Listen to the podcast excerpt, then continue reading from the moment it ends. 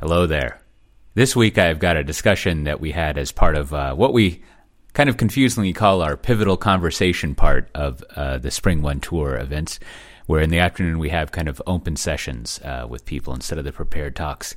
Anyhow, this one is with Paul and Nate and myself, and we talk about some of the, I don't know, theoretic meandering thinking I've been having recently about how DevOps is kind of turning into OpsOps, if you will, as platform engineering and SRE comes into play. There's also some discussion of how uh, enterprise architecture is done or should be done in kind of like this decoupled microservice event driven world. And there's a few other topics on uh, the areas of culture change and remote work and things like that. We recorded this in a big open room, so the audio is uh, not as ideal as it should be, but hopefully you enjoy the slight tinkling of uh, silverware and things being picked up at the end. With that, enjoy the episode. Well, well, Paul, how do you notice people doing what DevOps is? So, I mean, definitely what I just heard described are very common patterns. Um, the good, like everyone kind of has interpreted DevOps to mean their own things. Everyone does do it slightly differently. So you do get everything from like a, like a DevOps team that, for all intents and purposes, is just like a traditional ops team that maybe writes a bit of Ansible um, to where you have it's a bit more embedded, where you might have a like a DevOps group, but then you also have uh, like an ops person in each dev team, or you have everyone is kind of an ops person, um, uh, and then you sometimes have it where like.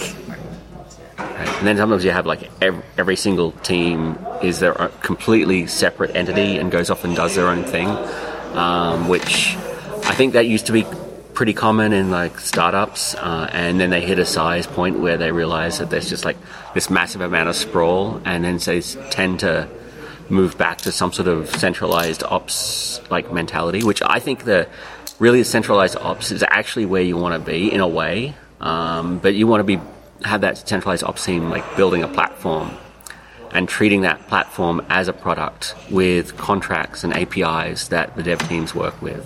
So in a way, it's sort of you're taking that like cloud native like microservices way of writing software and deploying software, and you're saying, okay, let's align the ops team around that same like I hate to use the word, but around the same paradigm.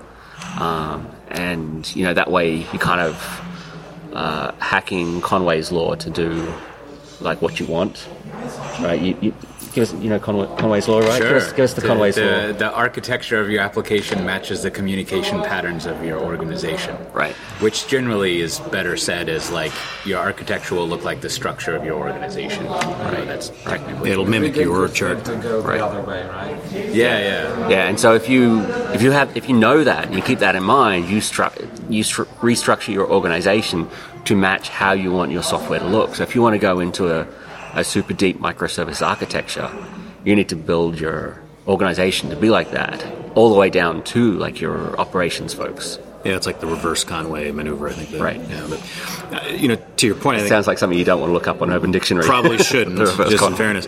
Uh, you know, you and I have talked about this. I think what you're really arguing for, and, and certainly the way I look at it from an architecture perspective, is we want to pave these well-worn paths so that we've done this before, we know how to do it, we know how to support it, and we can get you to production in a reliable, repeatable fashion. You know, the, the problem you run into, and everybody's doing their own thing, is all of a sudden there are a thousand ways to do the same thing.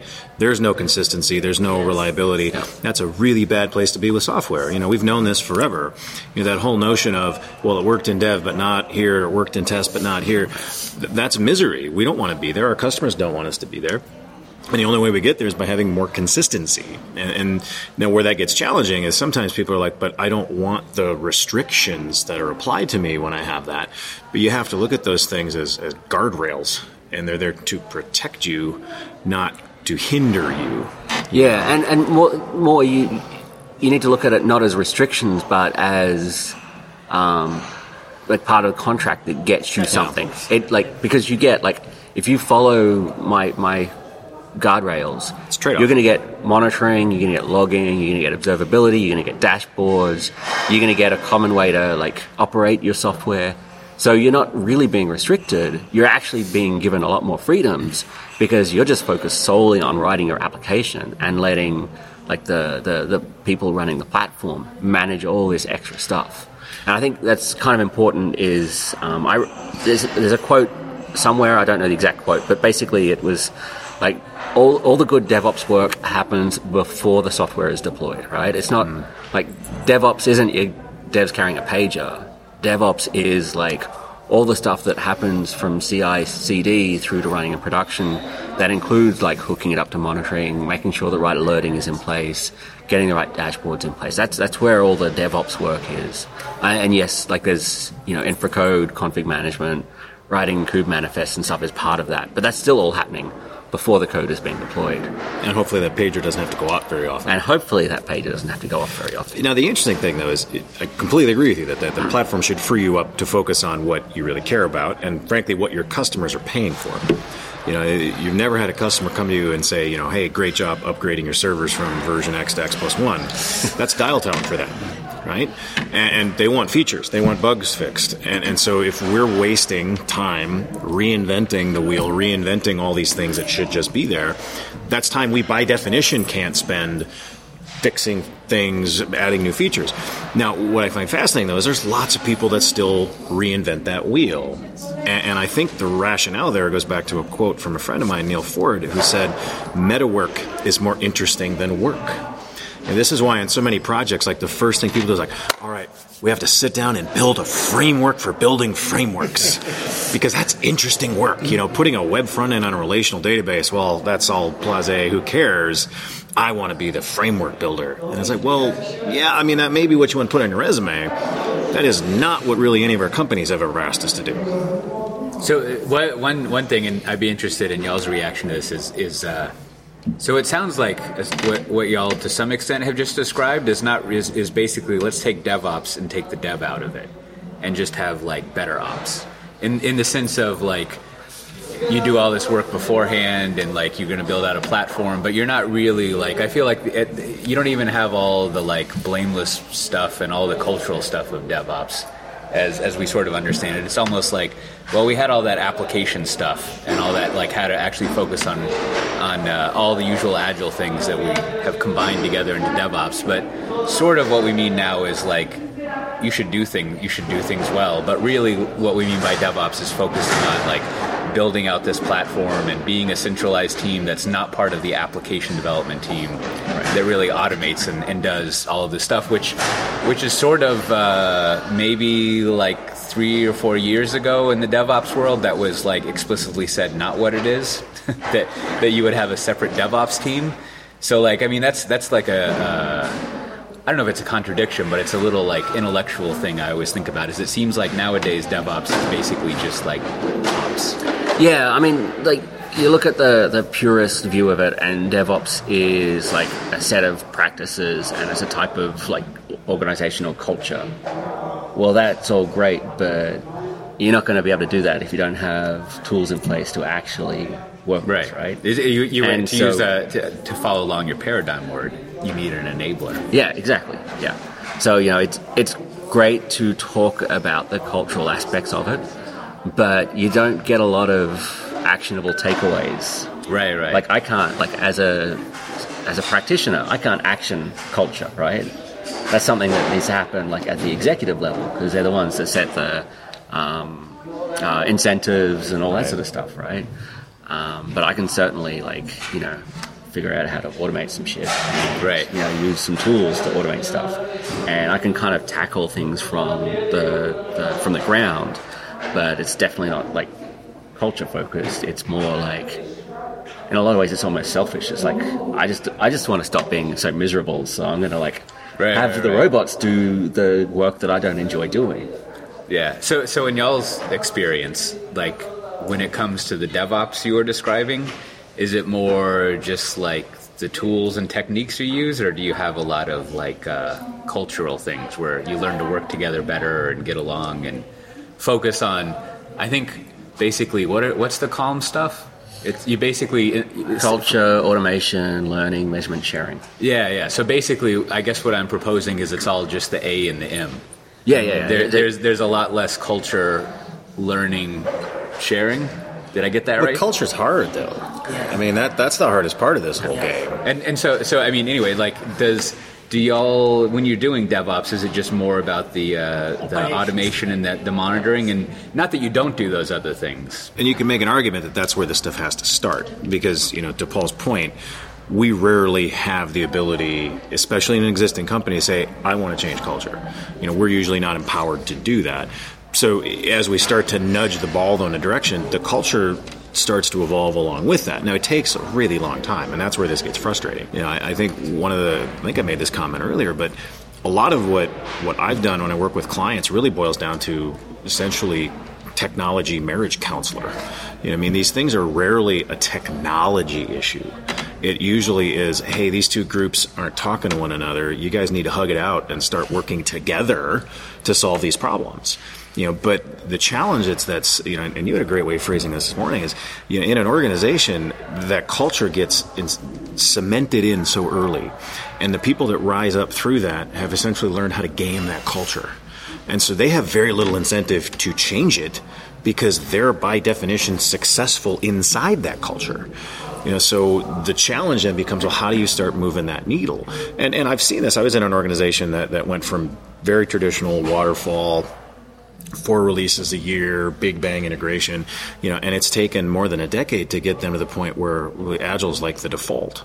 You know, when we first tried to build project rooms, it was like pulling teeth. Nobody's like, "What's a project room? We don't know how to do that. You're not supposed to have that." And then the, before I left, like the last big thing they did was like renovate like all the IT floors to be all project rooms. You know, but that took years, and that took in many cases to phrase it, I guess politely, a certain level of management had to kind of age out or move on and realize, hey, it's time for me to go do something different. Who made the decision? Who changed it? Well, you know, I believe it's come from up. It, it's it's it's usually a bit of both, though. You you know, you need to have that that ground level buy-in but you also need to have some champion at the top who's able to kind of navigate some of that. Because if you are comfortable, why do you change? Yeah, and, and, and what's interesting is to see like you, you, need to find that person who's willing to basically keep pushing, keep pushing, keep pushing, and, and that's what happened for us. I mean, we, we had one one manager in particular who's just like, yeah, no, we want a project room. Yeah, we want a project room. Okay, we're going to book this room for a year and dare you to stop us. You know, and, and so he just wouldn't take no for an answer. You know, and, and that's that's what you need in a lot of these organizations is to find somebody who's willing to essentially ram their head against the wall yeah. for a while until cracks start to appear. I'll, I'll, I'll, go a little bit even stronger. Is like the uh, pretty much all the organizations I've looked at, they have to have, as we would say, executive sponsorship to change beyond like two or three teams, right? Which I guess sounds obvious. If you're going to change a lot of teams, it's important. But I think I think the reason to point that out is. Uh, you need to find one of those people, right? Like, I'm sure maybe y'all's work isn't like this, but we definitely talk with a lot of people who uh, they want to change, and then you kind of go up two or three levels in the management chain, and it's usually a vice president or a senior vice president, and what you hear is that like they don't want to change, and so this is thanks for coming in and showing us how like uh, events work. And uh, we'll see you later.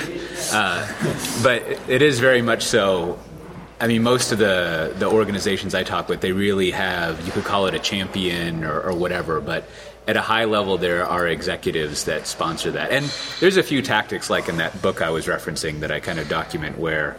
Uh, if you have one of those executives, they can start to build up a track record yep. and slowly build up. Like I've done two projects well, now I've done five, now I've done ten but again, you need that managerial executive thing to plan all that out and, and book a conference room for a year. So it's almost like the strangler pattern for microservices, but for your culture. Right. That's right. Right. Yeah, yeah, yeah, yeah. And and as as another thing, you know, another thing I noticed a lot of organizations do is they set up a brand new organization. Yes. So there's there's the old organization that does everything the old way, and slowly. And again, this is why you need to have high level buy-in. Is they move one team over to doing things in a new way, working on a new stack, and then they move two teams, and you can kind of see how the, the things start to equalize, or not equalize, but they start to shift around.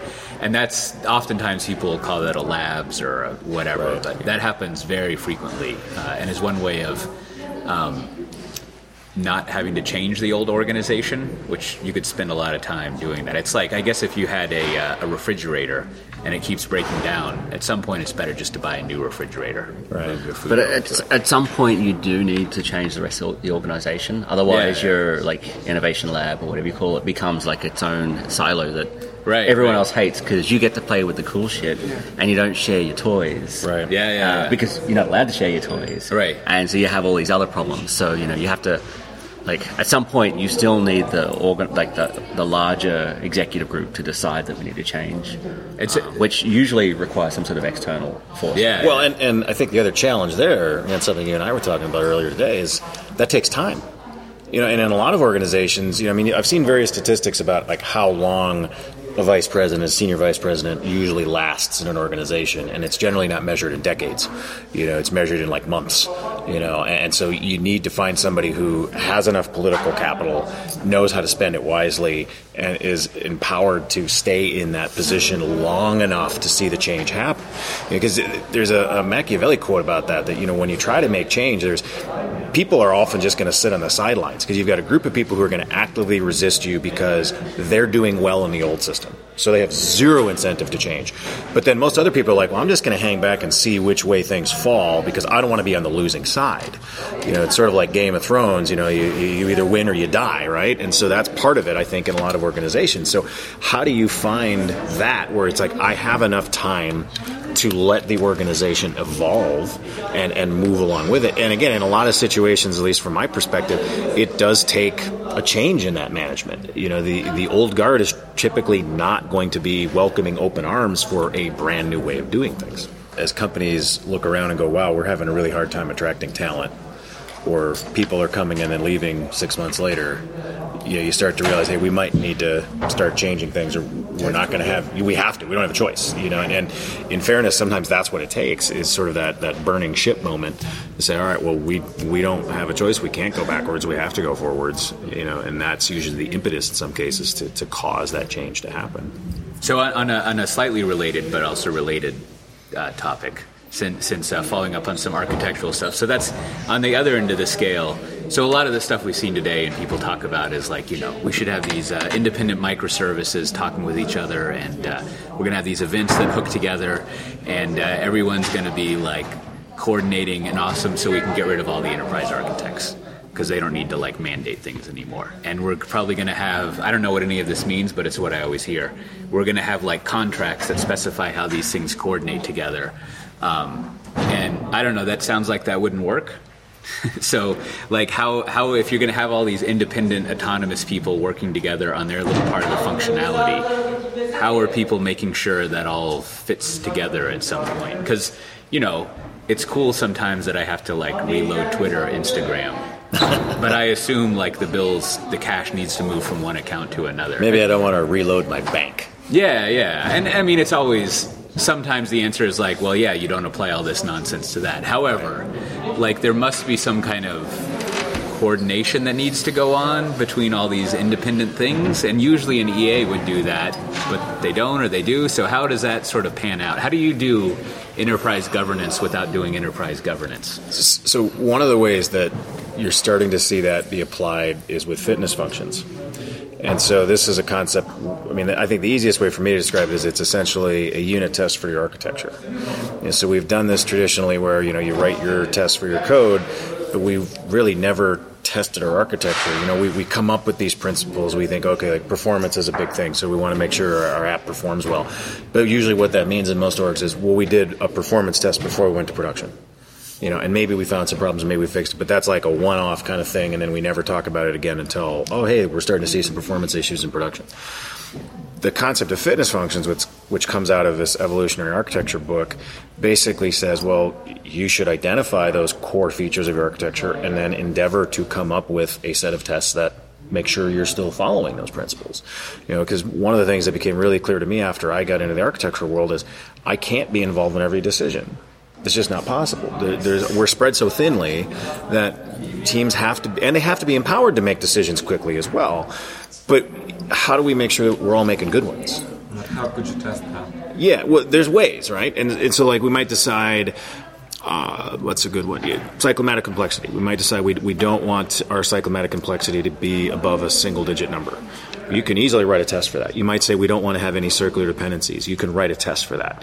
You know, so there, there's things like that that we can do. And there's actually a project called I think it's ArchUnit that that exposes some of that kind of stuff. There's a .NET variant as well you know, and, and, so I think that's the way I would argue we try to shift governance more towards these these automated things, and that might be you know like a Spring Cloud contract kind of a thing, mm-hmm. where it's like, hey, this is my contract. You know, if we need to change it, then we need to communicate, and, and I think that's the important part of a lot of these things is they're not they're not a replacement for the conversation. They're like a placeholder for it.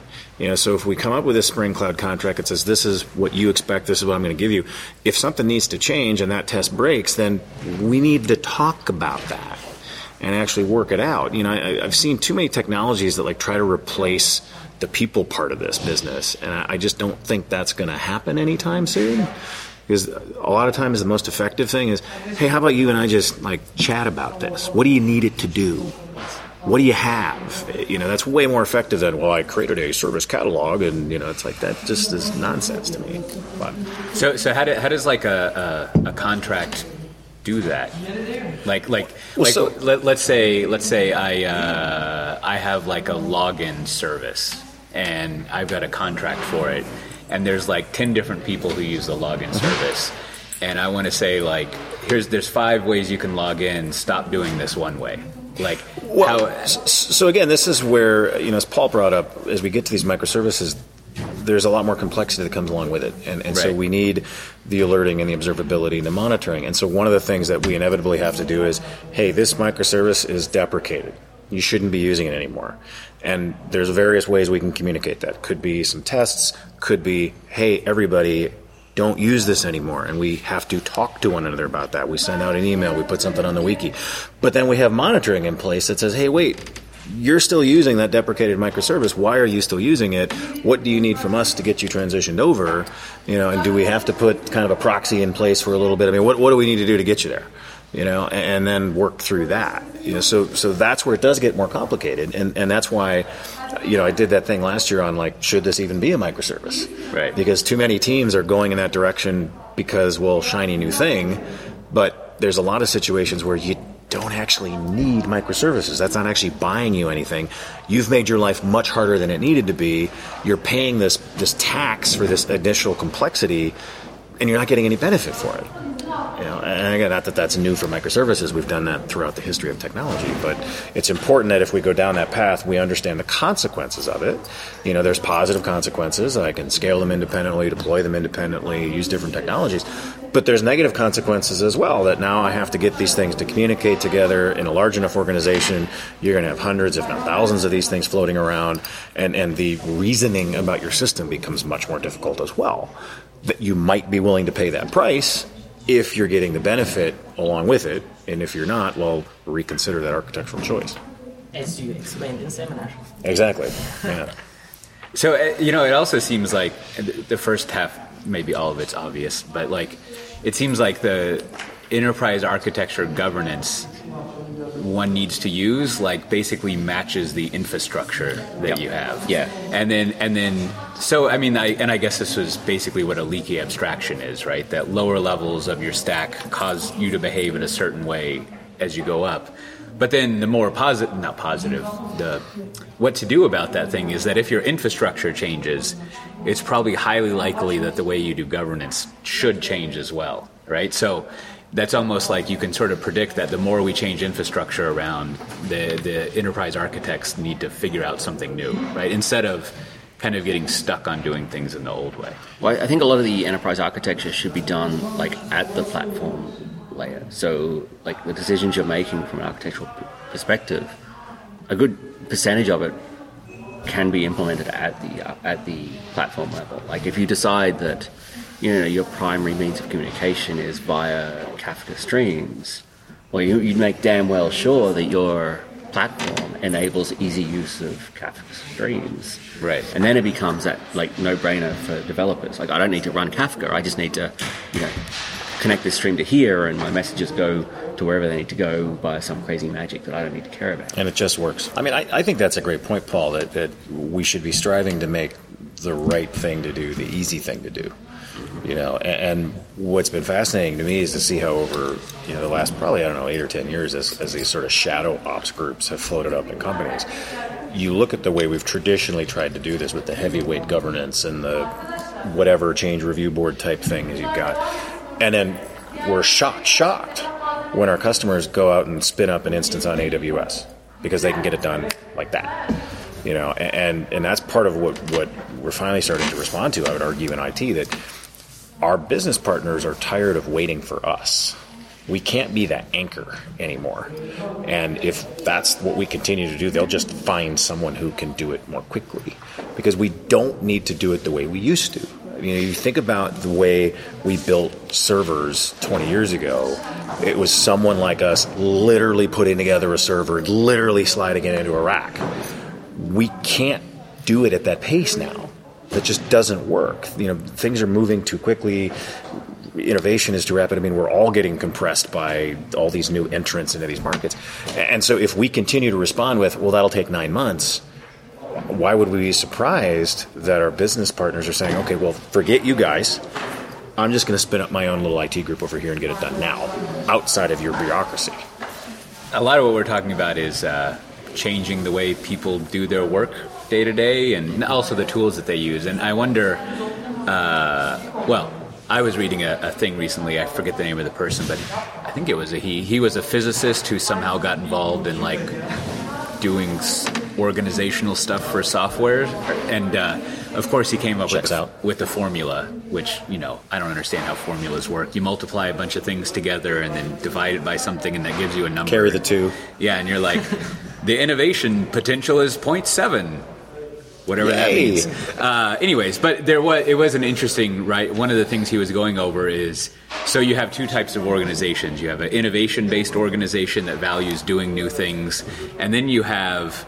And it, I like the neutral scientific way he was putting things like the following. And then you have an organization that values career advancement, right? Mm-hmm. And, you know, we can all agree that's great. Like, we all would like I, I, think there's very few people who are like, no, no, no, I, I don't need more money. I'm, i totally feel like the balance of input that I give and the compensation I have is is fine. In totally fact, fair. here's some more back.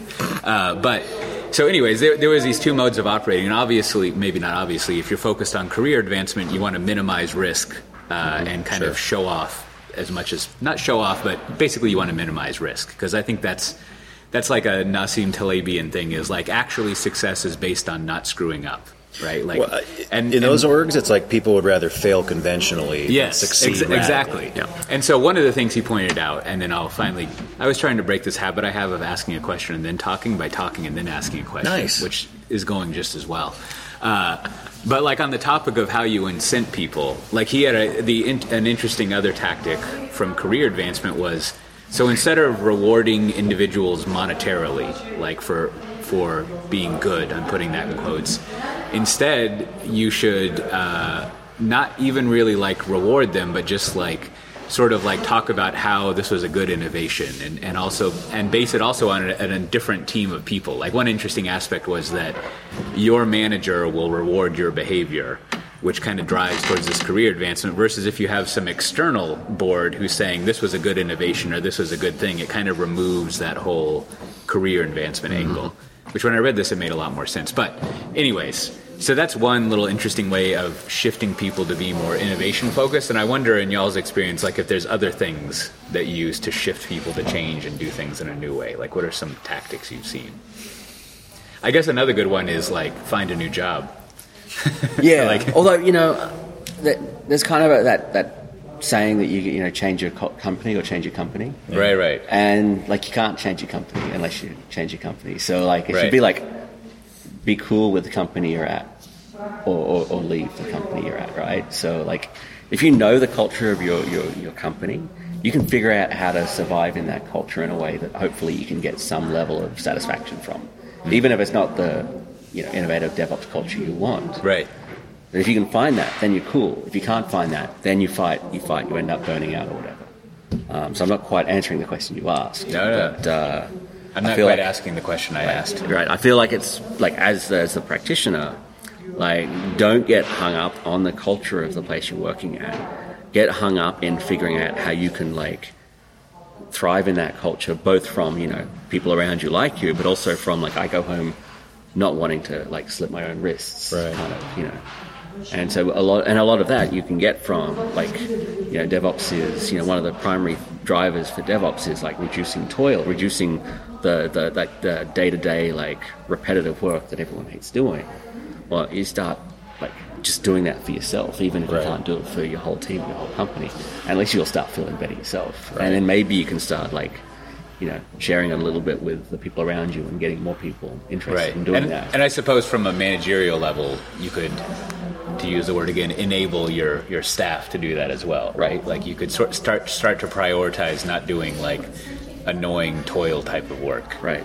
Yeah. So just just giving people some trust Right. is probably an huge. incentive to actually start working in a better, smarter way. Right, right. And and do you, what are some ways to like demonstrate you're giving them trust, Well, other than saying I trust you? well, but well, one of one of the things that that I know I've seen pop up multiple times is what tools do you want to use? In And- that sort of production environment. Well, uh, that, that one's that one's dangerous in a lot of ways. But I mean, it, I had a good friend of mine once who his, his theory on this was. If you really wanted to attract better talent, one of the easiest ways to do it is you tell us what kind of laptop you want. We're not we're not going to dictate to you. Here's the laptop you're going to order. You know, what do you want? What do you need? You know, and, and I look at it in terms of tools. You know, so if if you were a professional chef and you were in a kitchen somewhere, there isn't a block of knives, and you're forced to use whatever block of knives the restaurant manager got on sale or you know got comped by the rep. You bring your own knives to the party. And, and if you like Wüsthof, you bring Wüsthof, and it's your responsibility to keep those those things sharp and clean. You know, but it's your choice. And, and I would argue that that frankly, it should be no different for us when it comes to how we do our jobs. If you're super productive in, in IntelliJ, we should buy you an IntelliJ license. If you're super productive with Sublime and a bunch of plugins, knock yourself out. It isn't my job to dictate tooling to you necessarily. You know, again, that, that, that should be a developer level thing. And then now the platform maybe is a different story. But, you know, we should give you as much choice as possible. And I, I think in a lot of ways that is a great first step to say, we trust you to do the right thing. We trust you to use the tools that you are most productive with. You know, go forth and prosper. I guess maybe maybe to use the contract metaphor again. Like for a long time, there's always been this. Uh, it's probably a developer who came up with this, where the developer would say, like, "Give me a requirement and don't tell me how to implement it." Don't solution me is the way Yeah, my yeah. Right. business And- and- analyst wife refers to and, that. and it, and it seems like so that's sort of like a uh, working relationship between let's call them a product manager or a business analyst and, and the development team. Uh, and it seems like that kind of thinking basically the contract is and therefore the requirement giver. Uh, their responsibility is to say like here's what i want to happen right? Yeah. like as a result of your whatever software you write executing this thing should happen. This and and so that's sort of a way of doing a contract and and it's a little bit of what you're saying is you take that or at least what i'm hearing you say you take that same approach and spread it to the rest of the system right like i don't care how what tool you use to write your software but it needs to like be packaged this way Yes. and be this code and Yes. result in this and like I don't care how you do this reservation lookup, what, whatever is behind this this contract like API microservice thing, you can do whatever you want, but you have to satisfy this this contract. And I don't know. I mean, it seems like a pushing out of this like, don't tell me what to do, or don't tell me how to do it methodology. Well, I th- I think the other way you're starting to see more companies kind of extend this trust metaphor is to get beyond like the really strict confines of this is what our day is. You know, and we, you know, and I, I think more companies are finally starting to realize, hey, if you're more productive in the afternoon or in the evening or in the early morning, like knock yourself out.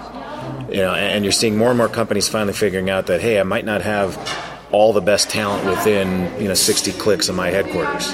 I might actually have to enable remote work. I mean, that's the one that kills me. Is how many companies are like, "Oh no, we can't can't be remote. Got to be on site." Really? Why?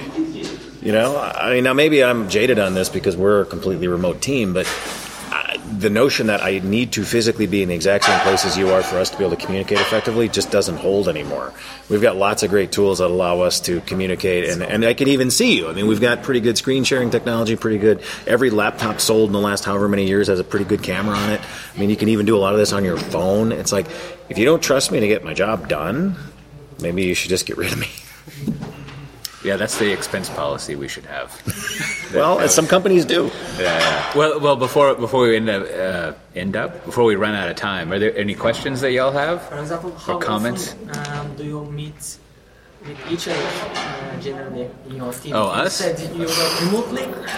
We we do these events together. We usually overlap for at least six or eight hours. But also to be clear, we don't actually write software together. No, no, we're, we're pretty unique. We just talk way. about writing software. We don't Right. actually do it. we're just we're just a bunch of talking monkeys at this point. Uh, No, it's mostly at conferences, mostly at events like this. You know, we, we do. I guess we've got an offsite coming up in October, something like. That. Oh that. yeah, So, yeah.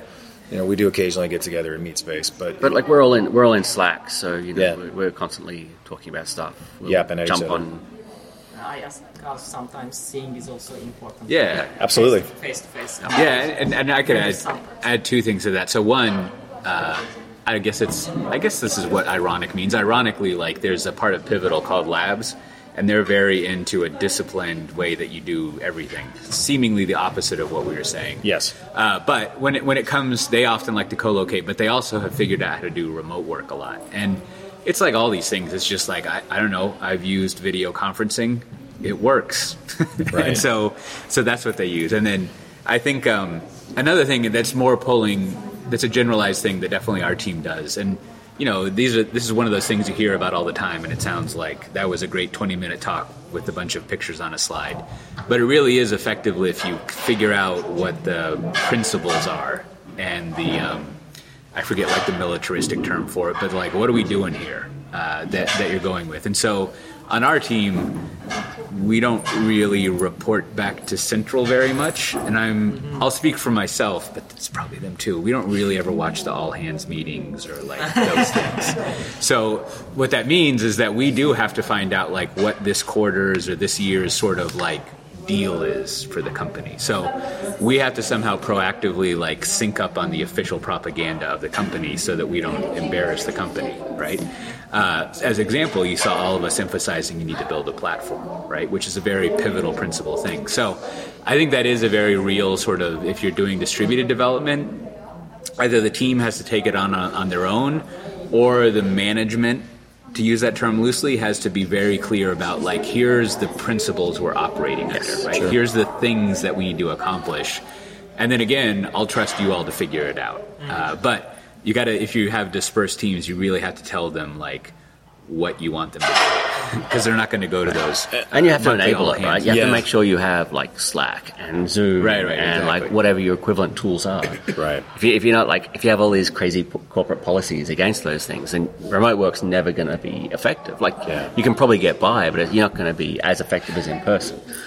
If you enable the right tools and the right people, I mean, you could be just as, or if not more, um, in, in remote as you are in person. I, I do think even in these remote scenarios, though, you should get together face to face periodically, whether that's once a year, three times a year. But you should try to get people together. If you've got multiple sites, you know, first quarter, three or four people go to that site. Second quarter, three or four people come to this site.